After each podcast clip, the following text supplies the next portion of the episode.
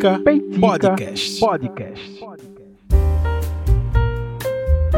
E aí, gente, estamos de volta com Peitica, mais uma sexta-feira e mais um episódio desse podcast. Meu nome é Rafael Oliveira, sou host do Peitica Podcast, que é feito aqui no interior de Pernambuco para o Brasil inteiro. Gostaria de agradecer.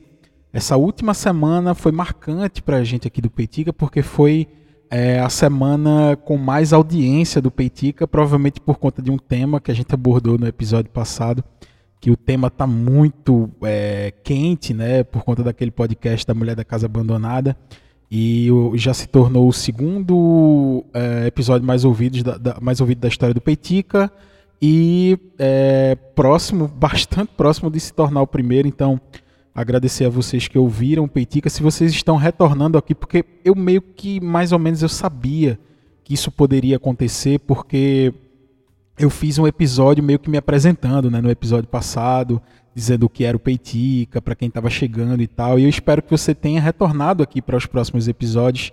É, é, um prazer te receber aqui de volta. Eu vi que o número de seguidores do Peitica lá do Spotify cresceu bastante também, enfim. Espero que vocês curtam ouçam o Peitica, comentem, né? mandem para quem você gosta, que quer conhecer ponto de vista disso que está peiticando na minha cabeça durante a semana, certo? Então, muito obrigado pela audiência. Espero que vocês continuem aqui conosco, com essa galerinha, com esse grupinho do Peitica, que é muito agradável. O, a, o, o hall de ouvintes do Peitica só tem gente massa, só tem gente bacana. Então, muito obrigado por essa audiência. É, reforçando que se você quiser me acompanhar e acompanhar o Peitica nas redes sociais, eu te aconselho que, se, que siga os nossos perfis no Instagram e no Twitter, que são as redes que a gente mais ou menos está mais ativo lá. É, Instagram e Twitter, arroba Peitica Podcast, certo? Arroba Peitica Podcast no Instagram, arroba Peitica Podcast no Twitter. E as minhas arrobas pessoais, arroba Rafa com PHA, tudo junto. R-A-P-H-A com PHA porque aí você, nas minhas arrobas pessoais, a gente discute mais, conversa mais, eu estou mais presente discutindo. A arroba do Peitica é mais algo de comunicação oficial do podcast, enfim. Então eu te aconselho que siga essas duas arrobas aí, tanto a minha pessoal quanto a do próprio podcast, para você poder acompanhar né, tudo que está acontecendo em torno né, desta, deste semanal em áudio, né, que a gente costumou a chamar de podcast e que hoje já é um termo bastante conhecido de todo mundo. Eu eu não sei o título que eu coloquei ainda nesse episódio, tá? Eu não sei. Eu tentei fugir muito, assim, desse disso que eu estou prestes a falar. Tentei fugir de verdade essa semana porque foi uma semana essa passada e esta semana que a gente está encerrando, né? É, você que ouve o Peitica, você que está começando a ouvir agora, é, os episódios do Peitica são sempre um recorte, né? Do momento. É, é, tipo um diário, querido diário, sabe? Só que ao invés de ser diário, né, eu faço por semana. Então, é, querida semana, hoje, essa semana eu acordei e me dei de cara com um Brasil desgraçado, sabe? Essa semana foi é, pesada eu tentei me, prote me proteger dessa semana. Isso eu acho que é uma angústia meio que mais ou menos de todo mundo que tem um mínimo de de coração, tá? Eu tentei me proteger muito das notícias da semana, verdade. Eu li feito um louco, tipo lendo, lendo, lendo. Trabalhei bastante, né? É, tentei me envolver com outras coisas, música, é, assisti filme, terminei série. Eu tava tentando me arrudear. Sabe quando a gente é pequeno e a gente vai brincar na, na, na cama da mãe? Que a, que a cama da mãe, quando a gente é menor, é sempre grande, né? Nós temos a nosso, nossa caminha lá, nosso berço. E quando a gente vai para a cama da mãe, aquele, é aquela imensidão. Quando a gente vai para a cama da mãe e quer brincar, a gente se arrudeia de, de almofadas e a gente meio que se sente num forte, assim, né? Eu já brinquei disso várias vezes quando era pequeno. E eu tentei fazer isso. Eu tentei montar esse forte de travesseiros em cima da cama da minha mãe para me proteger do que estava fora, do que estava na minha cara ali. Né? Então eu tentei me proteger. tentei me arrodear de coisas confortáveis, né, fazendo essa referência ao, a, a, a essa alegoria né, que eu estou utilizando. Eu tentei me arrodear de coisas confortáveis, né, que nesse caso seriam os travesseiros, para fazer com que o, o, o que vem de fora não me atingisse, mas eu tentei, gente, sério. Eu planejei falar de filme que eu assisti essa semana, eu planejei falar de, de série que eu acabei, é, séries massas, filmes massas que eu assisti, porque eu tava em busca desse, dessa fuga. Só que eu, eu acho que eu não me sentiria à vontade comigo mesmo se eu não falasse alguma coisa sobre o que está é, aterrorizando o Brasil. Aterrorizando de verdade.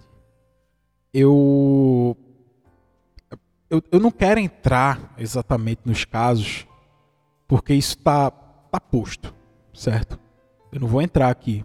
Eu não vou discutir sobre um homem que invadiu a festa de outra pessoa porque a festa tinha a temática de um político que ele não gostava ele simplesmente entrou atirando na festa. Eu não quero entrar nesse assunto.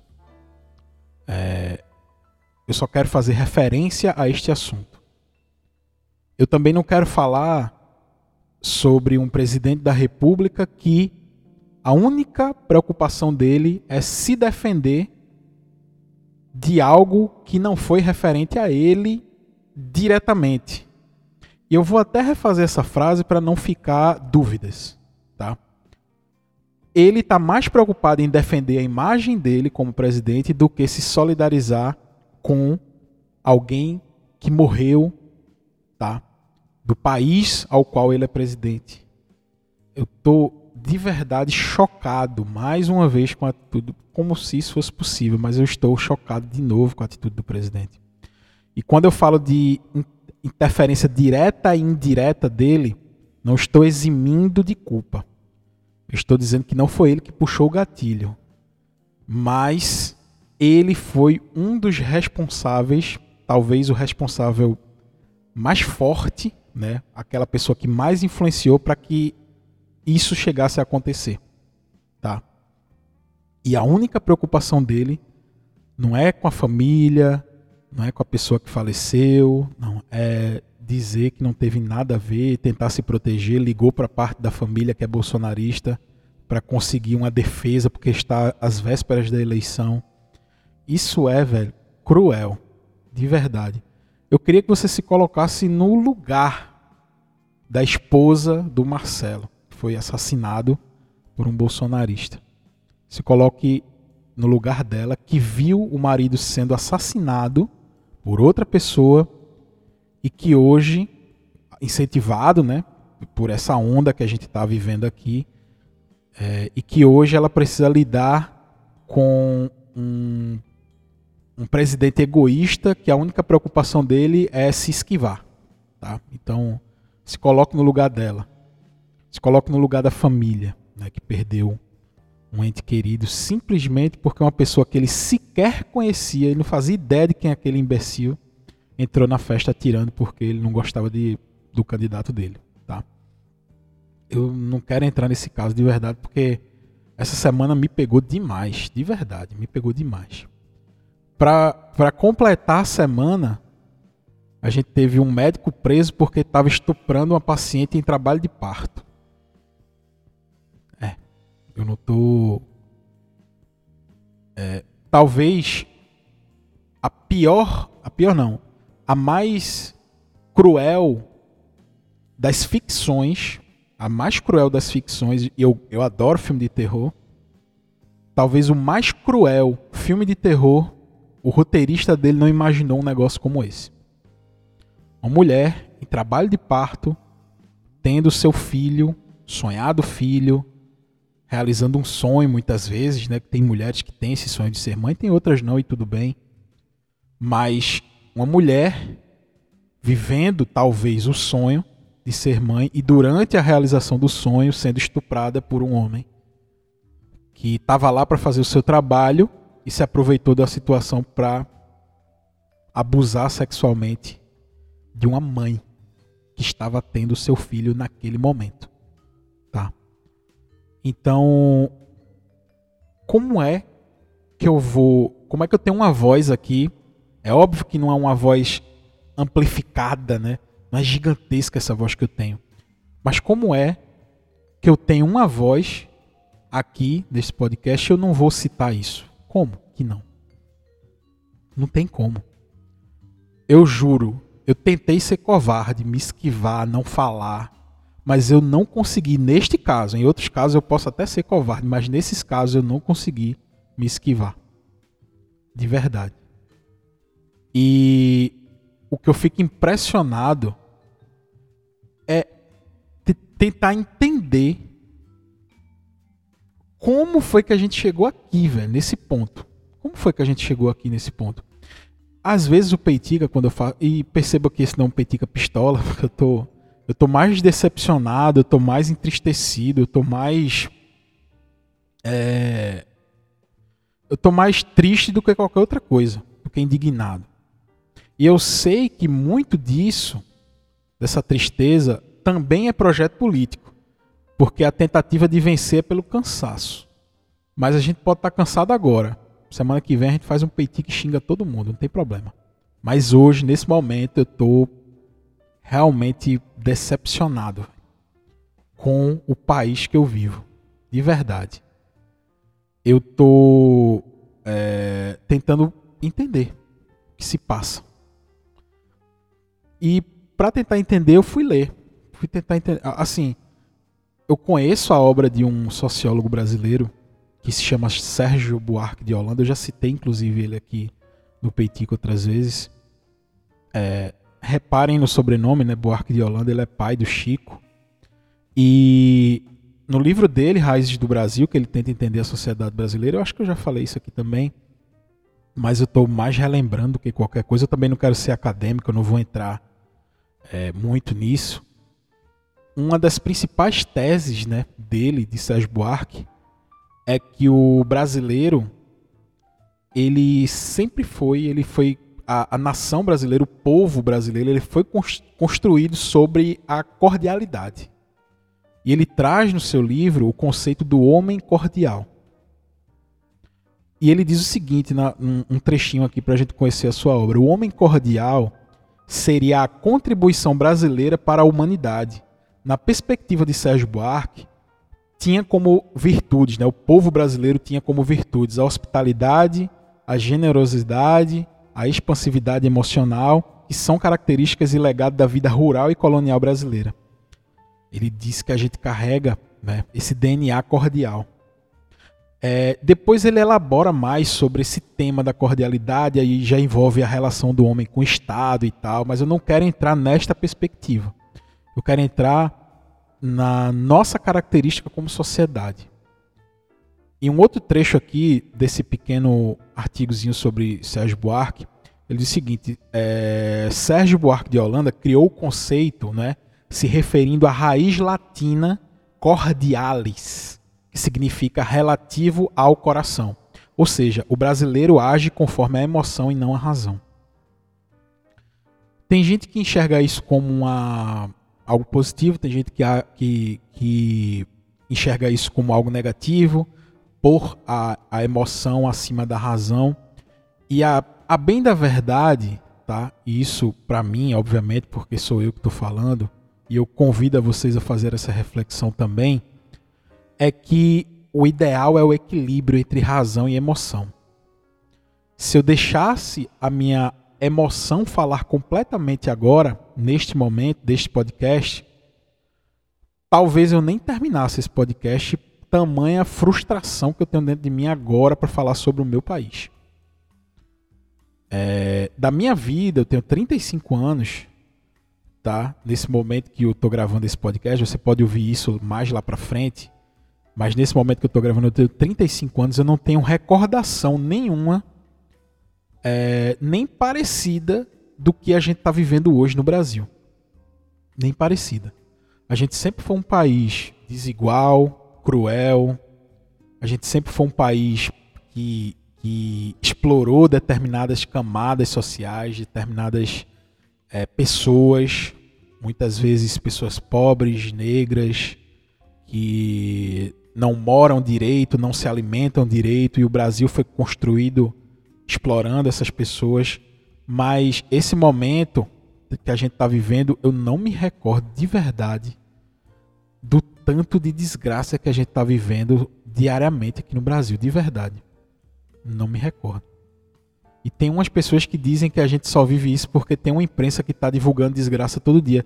Como se a imprensa tivesse que criar uma narrativa de ursinhos carinhosos para a gente não ter essa sensação, para a gente fechar os olhos. Tem gente que acredita que para a gente não ver aquele mendigo que está ali na rua jogado, deitado na calçada, basta fechar os olhos que aquele problema está resolvido. Ou seja, se eu não ver o problema, logo aquele problema não vai existir. Então vamos fechar os olhos, vamos criar uma narrativa de, de, de terra prometida, né? Da, de tudo está lindo e perfeito. Vamos varrer a poeira para debaixo do, do tapete, que aí está tudo bem. Tem gente que acredita que a, a imprensa está fazendo isso. Né? Não vou nem entrar nesse tema também para não virar um petica pistola. Mas eu tentei, eu estou tentando de verdade entender onde foi que a gente se perdeu nessa cordialidade. De verdade. E para fechar o pacote dessa semana, eu entro em contato com. E aí é, é, é, começa a meio que clarear algumas coisas de como chega esse ódio nas pessoas, porque hoje o ódio no Brasil ele está capilarizado. O que, é que, se, o que é que isso significa? É que o ódio ele está chegando a, a, a, a toda uma sociedade e isso está sendo distribuído de maneira, é, de maneira funcional até a ponta. Assim, falamos de Estado, falamos de órgãos públicos, de governo, e a capilaridade se dá quando vai chegando até a ponta da sociedade, né? aquelas ideias e os ideais. O ódio hoje no Brasil ele está capilarizado. Você consegue enxergar ódio nas camadas mais abastadas da sociedade, no Estado. Se você acompanhar uma sessão da Câmara dos Deputados, do Senado, seja lá o que for, o ódio está lá. E se você for conversar aqui na esquina da minha casa, da minha rua, com uma pessoa, seja ela qual for, você vai encontrar alguém com aquele mesmo ódio que aquele mesmo discurso de ódio que está lá em cima, né, da pirâmide social, né, do Brasil. Então, o ódio, o discurso de ódio, ele está capilarizado. Eu tô como historiador, né, enfim, eu tenho formação. Eu tô lendo muito sobre isso para tentar entender como chegou a essa capilarização do ódio na sociedade brasileira. Eu não tenho um caminho ainda, tá? Talvez eu tente até escrever algo sobre isso, mas eu não tenho um caminho. Só que eu tenho suspeitas, tá? E a gente percebe que, que a briga de narrativa para conquistar uma determinada camada, né, de, e um tipo de eleitor, é, demonstra que talvez a gente possa achar um caminho de tentar entender essa capilarização de, de distribuição de ódio. E eu falo isso não responsabilizando completamente essa camada social que eu vou falar, mas pelo tamanho da, da influência que ela exerce sobre os mais simples, as pessoas que estão lá nas comunidades, que estão é, é, lá na ponta, né? Eu creio que são tem pessoas bastante responsáveis dentro dessas instituições de distribuição de ódio. Ouçam, ouçam esse discurso feito dentro de uma igreja evangélica. É, a estética. Veja o que essa pessoa disse dentro de uma igreja. Usa as orações, Deus.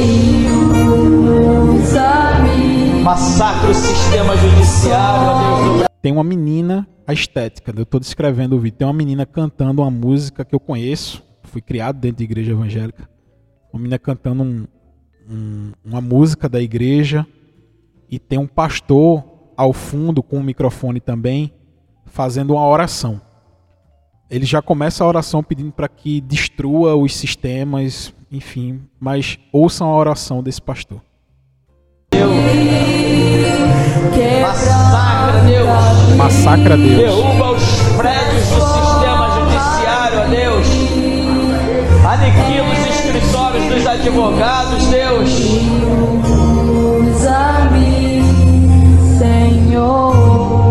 Deus. Que os juízes comecem a ser exterminados, ó Deus. E que a polícia não possa mais prender, porque já não haverá quem julgue as causas, Deus. Porque já não adianta mesmo os que são presos hoje, ó Deus. Porque o maldito STF está aí associado ao crime nacional. Desgraçado STF no Brasil, Senhor. Maldito STF. Ó Deus, que aqueles juízes não morram de causas naturais, que os seus ossos apodreçam, que eles tenham que ser carregados em cima de camilhas, cadeiras de roda, que não consigam se sustentar sobre os próprios pés e coluna.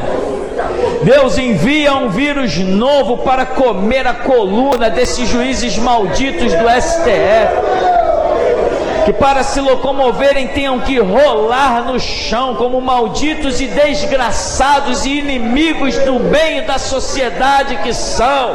Ele tá falando tudo isso vestindo uma camisa não sou vacinado. Os componentes do STF, pois nenhum escapa, ó Deus. Corruptos, malditos, Deus. Ouve o nosso clamor, Senhor. É, e que fique muito claro aqui que eu não estou aqui afirmando com, essa, com esse episódio, eu tenho muito cuidado em dizer isso. É, eu não estou numa cruzada responsabilizando é, igrejas evangélicas por esse ódio que a gente vive hoje. Eu só estou dizendo que elas estão, algumas pessoas estão que, que lideram essas igrejas estão sendo usadas como ferramenta de distribuição de ódio no Brasil. E não só eles tá? não só as igrejas. Isso está, eu vou repetir o termo que eu estou usando aqui nesse podcast, isso está capilarizado. Só que esse discurso é, de pessoas, tá? líderes religiosos que em teoria têm a chancela divina para falar com essas pessoas, com essas comunidades, de chegar até onde eles chegam, eles fazem em nome de algo divino. Ele ora pedindo a destruição que é, os ministros do STF fiquem aleijados, que Deus cria um novo vírus para comer a coluna deles, eles falam em nome de Jesus, tá?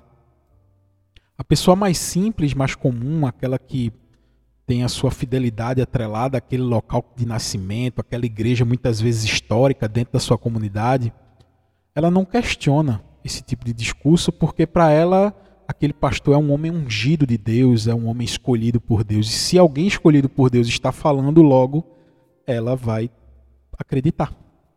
Tá? Veja a responsabilidade dessas pessoas. E se vocês acham que esse tipo, eu não vou nem falar o nome desse pastor porque vai que vira deputado aí, eleição chegando, apesar de que ele está com a condenação de 18 anos é, de prisão por conta do discurso de ódio dele. Tomara que né, ele possa cumprir. Eu já ia desejar aqui algo, mas eu não vou me comparar a ele. Mas tomara que ele cumpra a sua pena, né?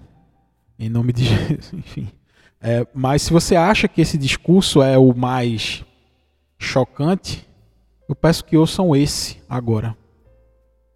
Minha querida. Esse é o mesmo pastor e ele está fazendo uma crítica a uma outra pastora que pediu desculpas por conta de uma pregação dela que ela achou que foi infeliz e ele está falando dessa pastora que pediu desculpas, tá? Olha a pregação. Não suba mais nesse palanque de prostitutas para tentar pregar. Você não foi chamada para isso. Eu fui chamado para isso. Olha aí, eu fui chamado para isso. É, ele fala em nome de Deus, ele fala em nome de Jesus. Fica muito difícil combater. É, eu sou cristão, eu estou falando como cristão, tá? É, eu tenho diversas pessoas que não são e, e, tudo bem, tá tudo eu convivo, um dos meus melhores amigos não não acredita. Mas ele fala em nome de, tá? Isso é não tenho nem palavra. Mas ele está falando isso dentro da igreja, em cima de um púlpito, falando em nome de Deus, em nome de Jesus. Veja o que ele fala. Se vocês pedem desculpa do que falam dentro da igreja para um babaca de um delegado, um babaca mundano, espírita, católico, seja de qualquer outra religião, vocês são loucos. Sabe o que, que você é, ô Carla Cordeiro? Você é uma p... Sim, ele falou isso no púlpito da igreja. Você é uma p... É isso que ele fala. Você é uma p... O teu pastor deve ser um viado. A tua igreja toda é uma igreja de p... Vocês não são evangélicos. Malditos sejam vocês, que a garganta de vocês apodreça por terem ousado tocar no nome de Jesus, raça de p. É isso que vocês são. Manda o delegado vir aqui pedir a minha retratação. Ele não é homem para isso. Eu sou vencedor do sistema. Ninguém me detém. Eu falo, mando para p e continuo mandando. Manda de novo a federal dentro da minha casa e vai ver se eu cresço ou se eu diminuo. É isso aí mesmo. A igreja de Jesus Cristo não levanta placa de filho da de negro nenhum. Não levanta placa de filho da de político e não levanta placa de filho da de viado. A igreja de Jesus Cristo só levanta a sua própria placa. É, nesse meu processo de tentar entender o que é que está acontecendo com o Brasil, é, a gente se depara com diversos casos como esse, de diversas instituições como essa, e a igreja não deixa de ser instituição, mas que a gente não pode fechar os olhos e detalhe aqui, tá? Não estou fazendo nenhuma campanha para que a gente feche igreja, enfim, eu já falei aqui que eu sou cristão, fui criado, tenho muito contato, tenho pessoas, mas a gente não pode aceitar esse tipo de discurso em nome de Deus, em nome de Jesus, a gente não pode. Porque uma das principais características do, do cristianismo em si é se colocar no lugar do outro, tá? quando Jesus diz aquele que não pecou atire a primeira pedra nessa prostituta, ele, fa ele faz um convite, né? Ou se coloque no lugar dela. E o que menos a igreja faz hoje, esse tipo de igreja, é se colocar no lugar. Ele chama de puta, de negro, de viado, que não vai levantar bandeira. Então, se Jesus encontrasse esse pastor ali e dissesse para se ele não errou, atire a primeira pedra para ele se colocar no lugar da prostituta, Talvez ele esculhambasse até Jesus, não sei. Mas fica difícil, gente, da gente entender onde foi que o Brasil perdeu a cordialidade. Onde foi que a gente perdeu a amorosidade com o próximo. E de verdade eu estou muito decepcionado essa semana com o meu país, de verdade. E esse Peitica está sendo só um desabafo né, de tudo que eu senti essa semana, de todos os sentimentos eu sei que o clima ficou um pouco pesado durante esse episódio, mas é nisso que a gente está inserido, gente. Eu aqui não, não vou varrer para debaixo do tapete, não, de verdade. Então, mesmo sendo esse episódio pesado, mesmo sendo esse episódio mais chato de se fazer, mas é, não tão não tão convidativo, né? Pode ser nem tão convidativo, mas é necessário pense, pense muito antes de reproduzir, antes de ouvir qualquer discurso de ódio, antes de reproduzir qualquer discurso de ódio, porque tudo começa na brincadeira e nessa brincadeira tem gente aí ocupando cargos em igrejas, em instituições, é, com voz, reproduzindo esse tipo de discurso que a gente viu. Vamos combater a capilaridade do ódio vamos combater. A gente, eu não estou pedindo para combater igreja, enfim, não, não, não é isso. Entenda o que eu estou dizendo. Vamos combater o ódio, seja de onde ele vier, tá? De onde ele vier, o ódio precisa ser combatido. Então, se você curtiu esse episódio do Petica, compartilha, pense, pense sobre isso que eu falei, tá? O mais importante é pensar e refletir sobre isso. É, te agradeço porque você ouviu o Peitica até aqui e até a próxima semana com o próximo episódio desse podcast. Um abraço.